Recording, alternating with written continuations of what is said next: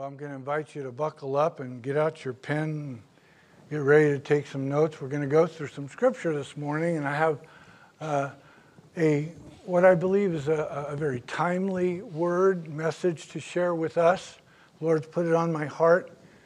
Um, as it relates to the title of our message, of course, Walking by Faith More in 2024, people often make uh, New Year's resolutions around this time of year, right? Maybe you are thinking of some that you're going to make. And yet, at the same time, when we make those, uh, we know that it may not be long before we break that resolution. And so, uh, the exhortation this morning is instead of a, a New Year's resolution, what about uh, deciding to take a step of faith? Forward in the way in which God wants to work in your life in 2024. What about instead of a New Year's resolution, a New Year step of faith? What steps of faith would you take this year? For the purpose of growing in Christ, for the purpose of, of Him uh, growing in you and I, what steps of faith would you take this year that, that might be new? You know, our faith is like a muscle. Uh, it is strengthened in a variety of ways. We're told in, of course, James chapter 1, verse 2 through 4, that knowing that the testing of your faith produces patience, but let patience have its perfect work, that you may be perfect and complete, lacking nothing. James 1, 2, and 4. Peter talks about hardships uh, strengthening our faith. 1 Peter 1 6, he says, In this you greatly rejoice, though now for a little while, if need be, you have been grieved by various trials, that the genuineness of your faith, being much more precious than that of gold that perishes, though it be tested by fire, may be found to the praise, honor, and glory at the revelation of Jesus Christ. Our faith is strengthened in many ways. We are told, Paul, the apostle, wrote to the Christians in Corinth. He said to them in 2 Corinthians 5 7, he said, uh, We walk by faith, not by sight. The Christian's journey through this life is not based on the things that our eyes see, but based on the faith in Christ that indwells us. We're reminded in Scripture, as we just read, that without faith it is impossible to please God, for he who comes to God must believe that he is, that he exists. He is, he is alive and quick and powerful and active in, in the human heart and human life, and that he is a rewarder of those who diligently seek him. Paul gave us the found foundation for a, faith that grows when he told us in Romans 10 17 that faith comes by hearing, and hearing by what? The Word of God. So our faith is strengthened by the Word of God, by hardship, by testing. So, what steps of faith will you take this year? There is a principle in Scripture that will guide our study this morning is that it's important for each of us to, to know that it exists. And the principle goes something like this God will never give us step two and three until we have taken step one. Let me restate it. God will withhold step two and step three of steps of faith in our life until we have taken step one. And there are four examples of this that I want to share with us this morning that solidify this principle that is true in Scripture. And maybe to some of you, this would be uh, familiar news. Maybe to some of you, it's uh, old news. Maybe some, it's new news, but you know what? It, it's the good news. And it's exciting that God wants His children to live by faith and take steps of faith as they go forward in their life. I shared some of these principles Friday night. We got our leadership together and talked about the year ahead, and some of them are here this morning. So I'll speak loud once in a while when I see them falling off because they've heard this already, but not that they ever would. But it's important to know that there's this principle that until we take step one, God withholds step two and step three. And the examples we're going to look at this morning, we're going to race through a couple, uh, several scriptures. We're going to look at two in the Old Testament, two in the New Testament. So, so buckle up. Here we go. Turning your Bible back to the beginning, Genesis chapter 12, all the way back to the book of Genesis, chapter 12, as we look at none other than Abraham. He is our first example. And if you look at verse 1, it's, it's a verse pregnant with this principle. I'll read it for us if you're looking at it. Genesis chapter 12. The Lord said to Abraham, Get out of your country, from your family, and from your father's house to a land that I will show you. You might underline that a land I will show you. In other words, here's, here's the invitation, Abraham. I need you to take the first step of faith and leave. And as you take that step, then I'll show you where you're going. I don't promise you ease. I don't promise you comfort, but here's what I will promise you. Notice in uh, verse 4. So Abraham departed as the Lord had spoken to him, and Lot went with him, and he was 75 years old when he departed from Haran. Uh, uh, notice age is no disclaimer. You can't say, well, I'm too old. No, you know, age does not matter here.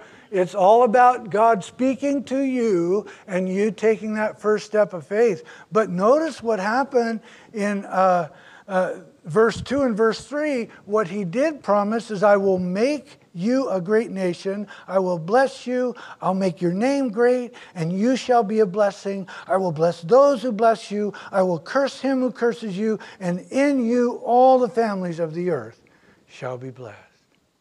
Powerful. Step one, Abram. And what happens after that?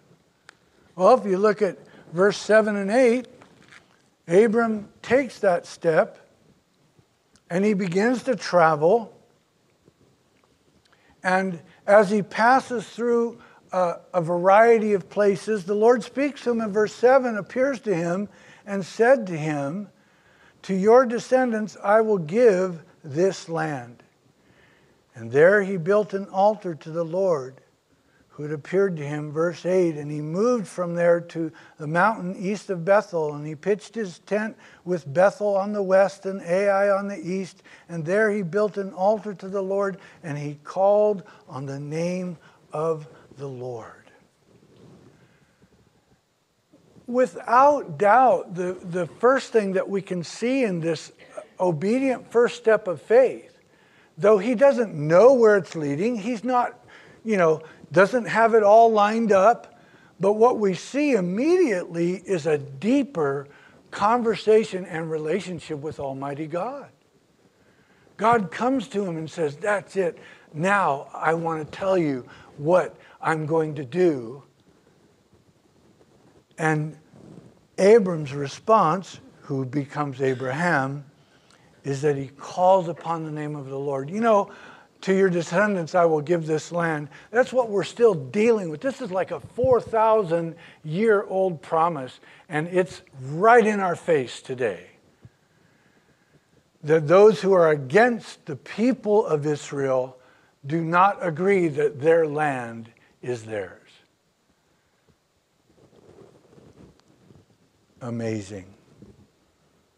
Someday we should just take a morning to show what's happening over in Israel.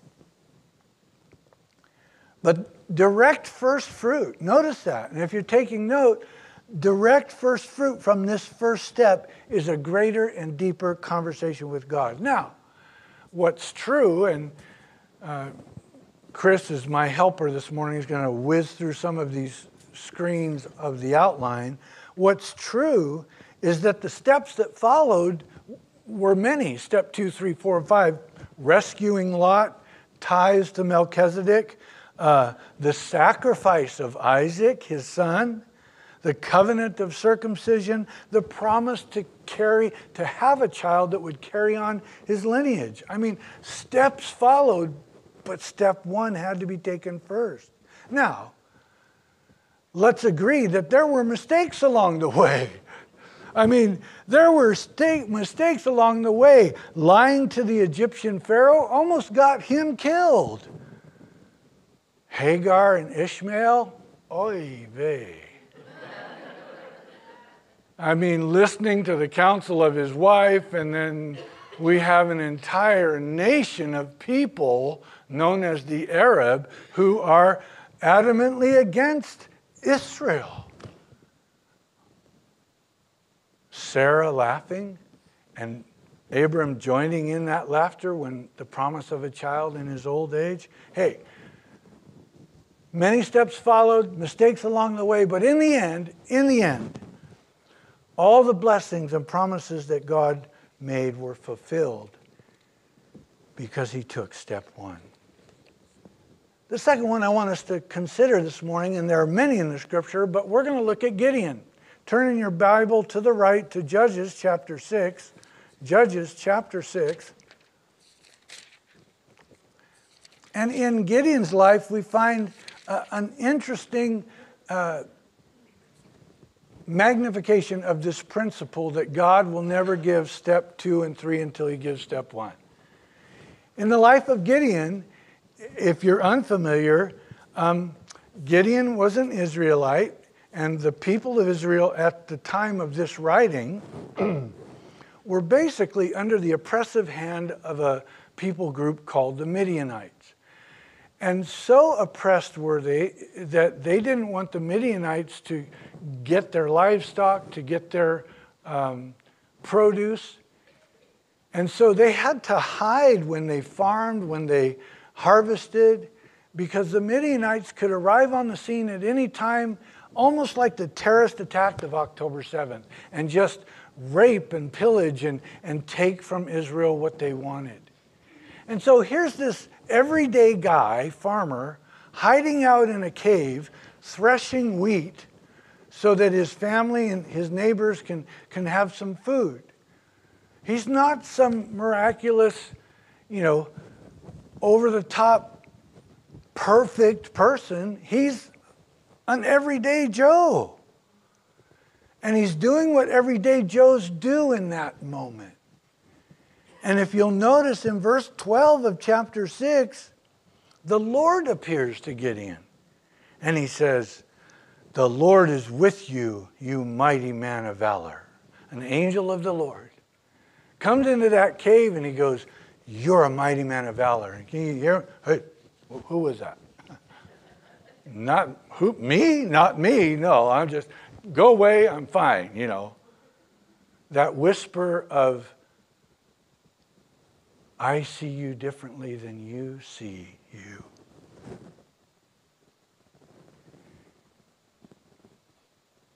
You move down to verse 14, and the Lord speaking to him again says, Gideon, go in this might of yours, and you shall save Israel from the hand of the Midianites. Have I not sent you? Holy moly. What he's saying, what the Lord is saying to this everyday Joe and to you and I who are just everyday people, he's saying, I see you differently than you, you see you. And I want you to go in the strength that you currently have right now because I am with you. And that thing that I want to achieve victory in in your life, victory in in your circumstance, victory in in the, the surrounding circumstances around you, don't wait, just go.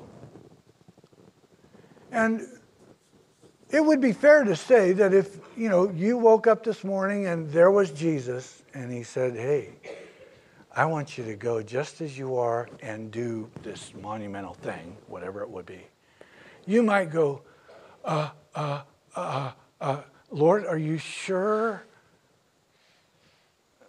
come on, track with me. I mean, maybe all of you would go, okay, i will go, yeah.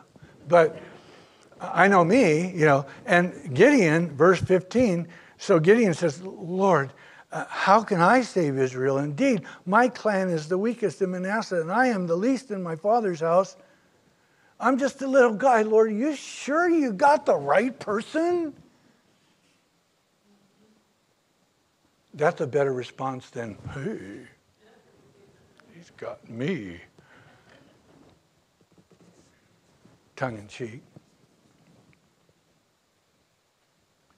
And so the Lord says to him in verse 16, Surely I will be with you, and you shall defeat the Midianites as one man.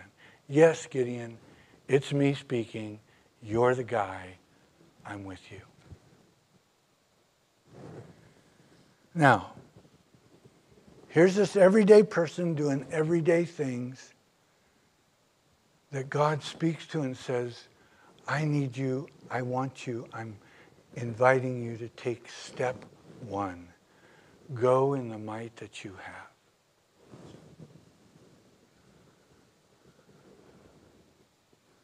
If you look down to verse 22, Gideon realizes there's no way out. This is truly God speaking to him. He perceived that he, the one speaking to him, was the angel of the Lord.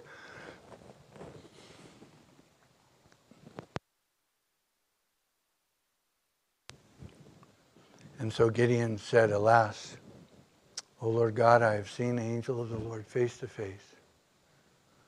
Yep, this is a real conversation. Now, as with Abraham, the steps that followed for Gideon were several. Um, some of you who know your Old Testament or know the book of Judges, you remember the fleece, right? Chapter 6. If it's really you, God, he puts a, a fleece on the ground and he says, Make the fleece wet and the ground dry. And behold, God makes the fleece wet and the ground dry. He goes, Okay, okay, I, am getting there, but I'm not quite there, Lord. Now make the fleece dry and the ground wet. And the Lord makes the fleece dry and the ground wet. And so Gideon wanting to just agree with this thing that God is saying to him, he, he creates a little offering, right, to the Lord, remember? And, and then fire comes down and God consumes the offering, saying, Glad we're on the same page, Gideon, good. I mean, the steps were several that came after. Oh, what about the 300 men drinking water? Remember? started out with 32,000. So Gideon goes to the Israelites and he gathers 32,000 men to go against the Midianites. Hey, that's, that's good. And the Lord says, It's too many because the men will take the glory. And so he says, Tell them, anyone who is fearful, uh, go ahead and you can go home. And so Gideon says to the men, if any of one, you don't want to go, you can go. And 22,000 leave from 32 to 10 now. And Gideon goes, okay, God, we're good, good, right? 10,000. And the Lord says, no, still too many. I want you to take those 10,000 men up to uh, the water. And we've been there. Sherry and I have been to that place where uh, Gideon took them. And I want you to tell them to get a drink. And then I want you to observe how they drink. Have you read this? It's powerful. It's amazing how God uses natural things to, to provide supernatural wisdom. And so he, all those men went to the, the pool there and they started drink. And God spoke to Gideon and said, The ones that get down and lap with their palm to their hand, as opposed to getting on both hands and just lap, licking like this, unable to see around them. He said, The ones that bring the water to their hand and are looking as they drink, those are the men that will go with you in battle. Why? Because they're showing they're ready. And it was 300. From 10,000 to 300. There was the dream, I can't spend too much time here, but there was the dream that Gideon overheard. Remember, he went down to the camp of the Midianites, and there were two Midianites by a fire, and they were talking about how someone had had a dream. And in the dream, the Midianites had been defeated by the Israelites. And Gideon is across the way in the brush, and he hears this dream. He knows that's, that's the Lord confirming. And sure enough, the Midianites were defeated. Step one was go in this might that you have. I hope you're being encouraged. Next person, New Testament, Peter, chapter 10 of the book of Acts. Go ahead and turn all the way over to the book of Acts, chapter 10. Chapter 10 of the book of Acts, we come to Peter, our third example, first New Testament example and a lot of you may know the background of Peter, but you know, at this point in life, I'll just give a real brief history. Peter is a Christian. He's walked with Jesus three years plus while Jesus was here. Jesus is resurrected. The Holy Spirit comes. Peter is a part of the 119 others that were in the upper room, and the Spirit of God falls they're baptized in the Holy Spirit, and out into the streets of Jerusalem they go, and Peter begins sharing his faith, preaching amazing messages, and you would think Peter's got it all.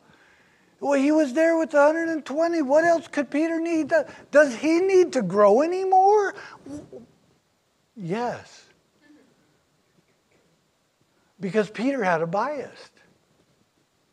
And his bias was for Jews.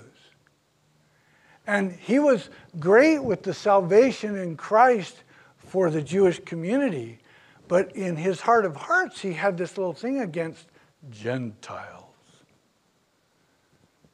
Boy, you guys are quiet this morning. And so, so you remember the account. God, first of all, speaks to a Roman soldier named Cornelius, who is like as Gentile as long as a Gentile can be, and tells Cornelius to send for this man named Peter. And then God speaks to Peter. Remember what happened? He was going down to Caesarea and he got hungry and he came to a house and, and so he went up on the rooftop and the rooftop of homes in that culture and area even today are not gabled shingled roofs. They're, they're open spaces where you go up and enjoy the out of doors and you can rest, relax. And Peter goes up, up to rest and relax and, and he gets hungry. And we're told he goes into a trance. How's that for God using natural circumstances to provide supernatural environment? And in while in his trance, in his dreaming, he sees come down from heaven this sheet, and it's filled with all kinds, right? Excuse me, it's filled with all kinds of four footed animals of the earth, wild beasts, creeping things, and birds of the air. Verses uh, 11, 12, 13. Verse 14 of chapter 10, Peter says, well, verse 13, a voice. Huh, wonder who this is. We're told later it's the Spirit of God. A voice says to Peter in the dream, Peter, rise, kill, and eat. All these uh, Judaism absolute no nos. If you are close to God and you're a Jew and you practice Judaism, you cannot do this, this, this, and this because it will change your relationship with God. And here comes all this stuff that the voice says, do that. And Peter says, Not so, Lord. I've never eaten anything that's unclean. You see what he says? Not so, Lord, for I've never eaten anything common or unclean. And the voice has to speak a second time. The voice comes to him and says, What God has cleansed, you must not call common.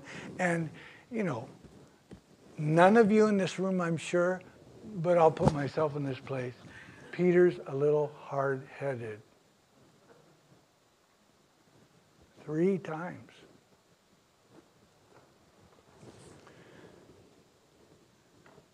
The pièce de resistance really is in verse 20.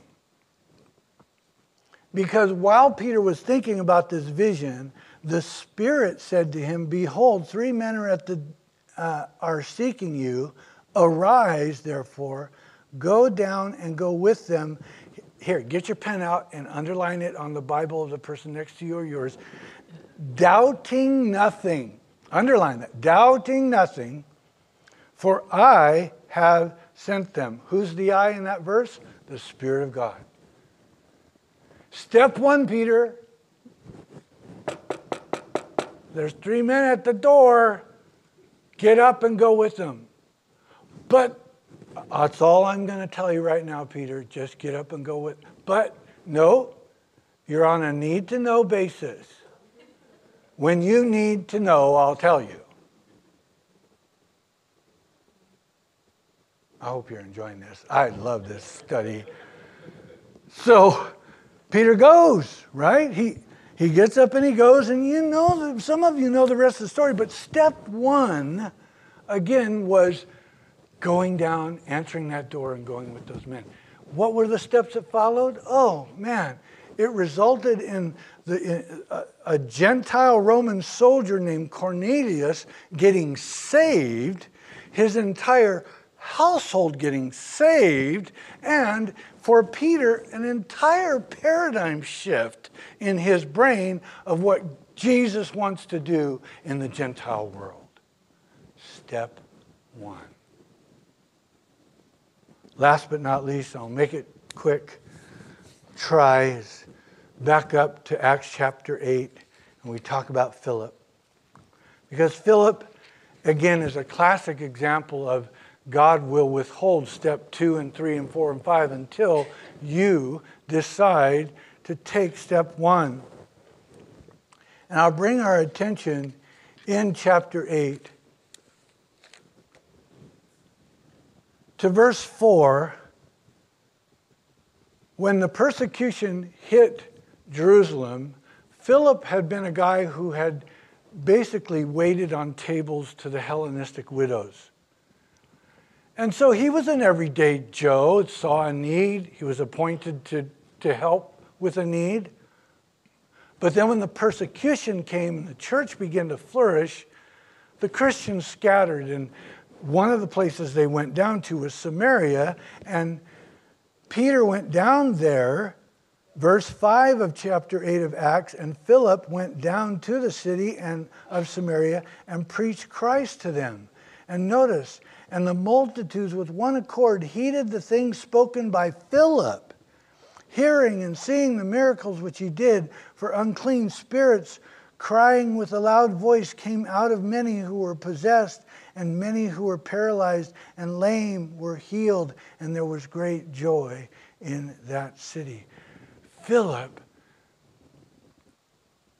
finds himself in the middle of a beautiful work of God He's sharing what Christ has done in his life, and as a result of the Spirit of God working through him, people are getting saved, people are getting healed. In, in the entire city, there's great joy. Wouldn't you just want to pull up a chair and say, Okay, I'm here forever, Lord? No one wants to leave when it's beautiful. But I bring you to verse 26. Because in the midst of that, an angel of the Lord spoke to Philip and said, Philip, arise and go toward the south along the road which goes down uh, from Jerusalem to Gaza. And yes, that's that Gaza we're dealing with today.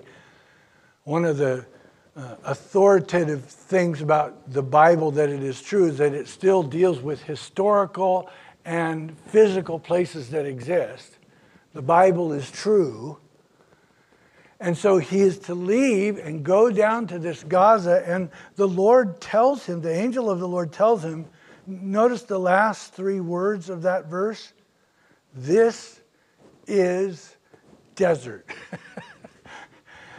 Philip, leave this beautiful place you're in where there's all this beautiful activity going on, and I'm, I'm at work in people's lives like, like nobody's business.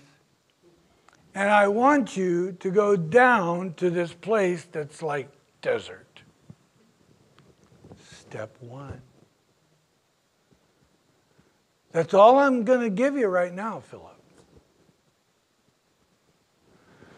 Well, we'll try and breeze through this really quickly. Um, he arose, which is obedience. Verse 27, when he gets down there, some of you know the story. A man, uh, behold, a man of Ethiopian, a eunuch of great authority under Candace, the queen of the Ethiopians, who had charge, and that's a whole Bible study right there, of all her treasury, had come to Jerusalem to worship. And can't explain that right now, but would be happy to do that sometime. Verse 28 and was returning and sitting in his chariot, and he was reading Isaiah the prophet. So Philip basically says, Okay, I'll do step one. I don't understand it. I'm just going to do it. He gets down there, and here's this Ethiopian in a chariot. He's reading in uh, Isaiah. Step two. Notice step two, verse 29. The Spirit said to Philip, Go near and overtake this chariot. Would he have gotten step two if he hadn't taken step one? He would not have. So in step two, he goes, verse 30, Philip ran to him and heard him reading the prophet Isaiah. And Philip begins to kind of put things together. Hey, do you really understand what you're reading? And the Ethiopian eunuch says, How can I unless somebody guides me? He said, Will you come up into the chariot and help me understand what I'm reading? Whoa, flash, flash, flash, flash, open door, open door, open door, open door. You ever get some of those open doors? You know, you're sitting there. If you're anything like me, sometimes when those doors are that wide, you go, What do I do? What do I do now? You know. And the text tells us, verse 35 Philip opened his mouth and beginning at the scripture that he was at in Isaiah, he preached Jesus to him. It's all about Jesus. We would have never have gotten to step two and step three and step four if we hadn't taken step one. So I'm winding up this morning and I want to exhort you what steps of faith will you take this year? Will it be perhaps more of Christ in your home and in your heart? embracing a new Bible study with others that you've never considered doing. You know, I'm fine in my Christianity, don't really need to be in, but hey, whoa, time out. A step of faith, of, of growing with others and closer to others. What about sharing your faith with someone new? Stepping out in an area of faith to serve here at Calvary Chapel of Valley Springs Maybe even the thought of being a missionary to the homeless in Stockton or the homeless in Modesto or the needy somewhere else. What new step of faith will you take this year? I'll close by asking you to turn in your Bible to, where did my text go?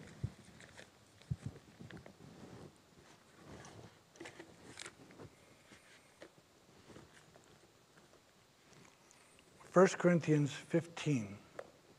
So turn to your right a little bit, 1 Corinthians 15.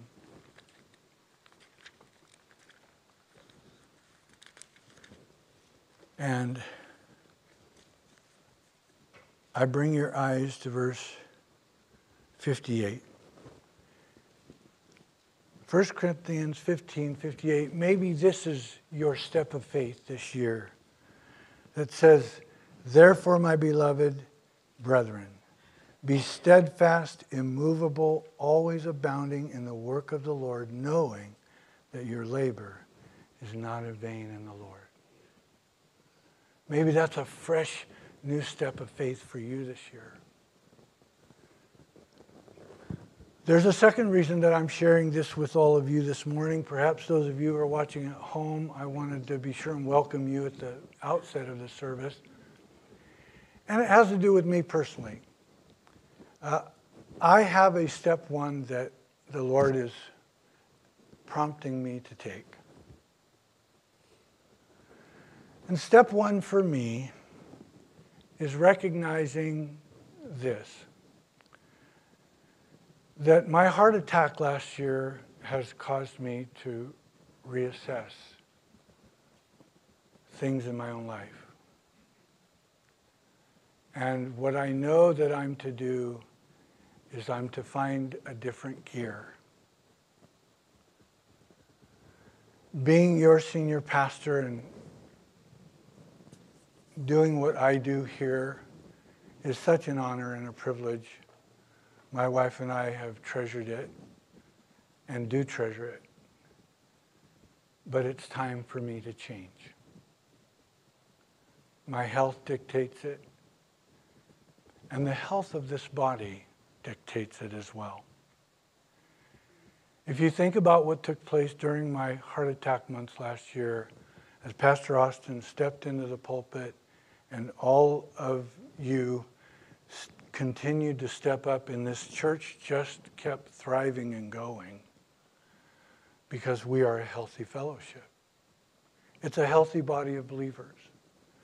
To take the senior out and have things just go on is exactly what blesses and pleases the Lord. So I have decided that in April of 2024, I will be passing the mantle of the senior pastor role to Pastor Austin. He and Rebecca will be stepping in as your new senior pastor. Uh, the board of directors, we've been in discussion about this for many months.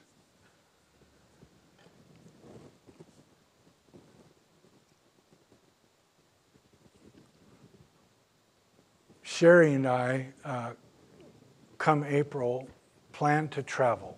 Uh, we're going to jump into whatever vehicle's still running in our lives and and head out to see family across the U.S. and friends across the U.S. We plan to be gone at least three months, and during that three months, we're we're doing that purposefully. A couple of reasons. One, for us to decompress of, of what shouldering the role as a senior pastor here does and is. Although no one does this unless they're called to it, and I'm called to being a pastor, a Bible teacher, a worship leader.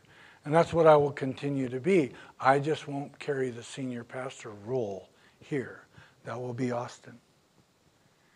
And so we're going to travel those three months and give you, as believers, time to settle in to uh, this young man and his wife, Rebecca, and their leadership team.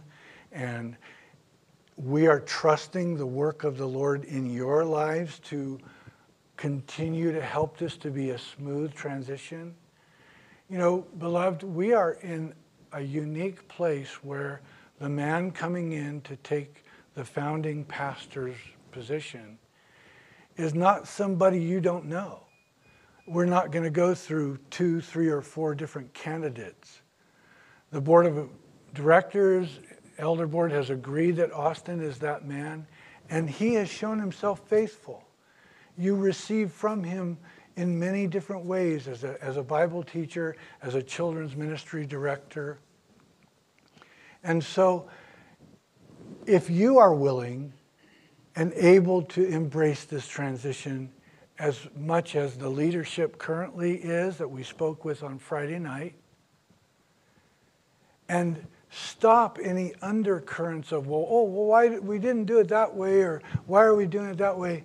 You know, this is a healthy body of believers, and that kind of interchange uh, can be resolved easily through open communication. When we return in April, May, June, July, whatever, we plan to be sitting in a pew next to you. How's that for a rhyme? We'll be in a pew next to you, a chair. Right? We might bounce around. I'm sure you will. Because you're our family. You're our church family. That doesn't change. We don't want it to change. If our presence is a problem, we would feel we need to leave, and we don't want to leave. So don't make our presence a problem. How's that for an exhortation? It's up to you. I mean, you know, whispering and backbiting and complaining, those aren't of the Lord, right? So that's my step one. I don't know, that's our step one. I don't know where this is going. Uh, we will remain available to, to talk with, to pray with, to counsel. But if there's an issue about why the church is doing something one way or another, we're going to point you to the current leadership and we will not discuss those things with you. And we believe that's the Lord, that that's the way the Lord would have us to do it. Um, so be in prayer over these next three months, okay? Uh, we're with you. We're not going anywhere. We're here, January, February, March. Uh, there's going to be times when Austin is fulfilling the pulpit. We're going to do a little more of him, a little less of me as time goes on. I'll continue to be leading worship. Uh, and we're just trusting the Lord in this transition because I've been given step one. And we're trusting you to understand. So, walking by faith more in 2024. Please be in prayer for this body, its witness in the community its cohesiveness during time of transition. This coming Wednesday night, we anticipate that some of you may have questions, and those are healthy things. Uh, as we meet Wednesday night in our regular Bible study, we're actually going to set things to the side for a moment, and Austin and I will make ourselves available to answer any questions about how things are going to go that you might have. So please come if you do have questions. And we'll go from there. But um, there's a letter in your mailbox tomorrow or the day after that is basically everything I've shared with you this morning. We've made sure that everybody that calls this place home is now informed.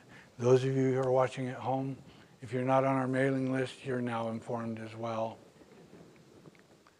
And we trust the Lord will continue to bless you. So.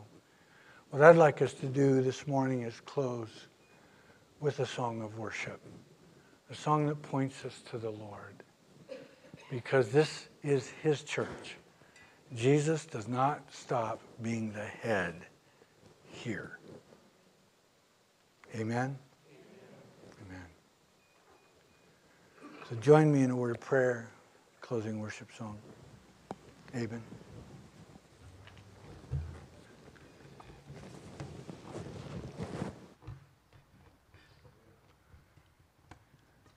Heavenly Father, what can we as your people say except that you are good? And we don't always understand all that you do, the ways in which you do them. You've reminded us that your thoughts are higher than our thoughts, your ways are higher than our ways. But we are your people, Lord, and you've promised that you're in our midst when we gather, that you'll never leave us, never forsake us. And so, Lord, this morning,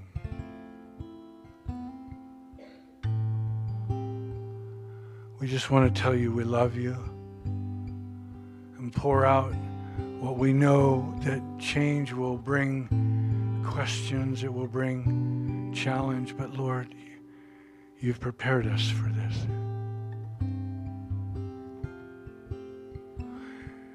And if if there's anything, we just want to see you glorified through it all. I want to see you glorified, Lord. So we cry out to you this morning, Lord. We give you our lives going into this year. What steps of faith you might lay on the heart of each and every one of us. Step one. In Jesus' name we pray.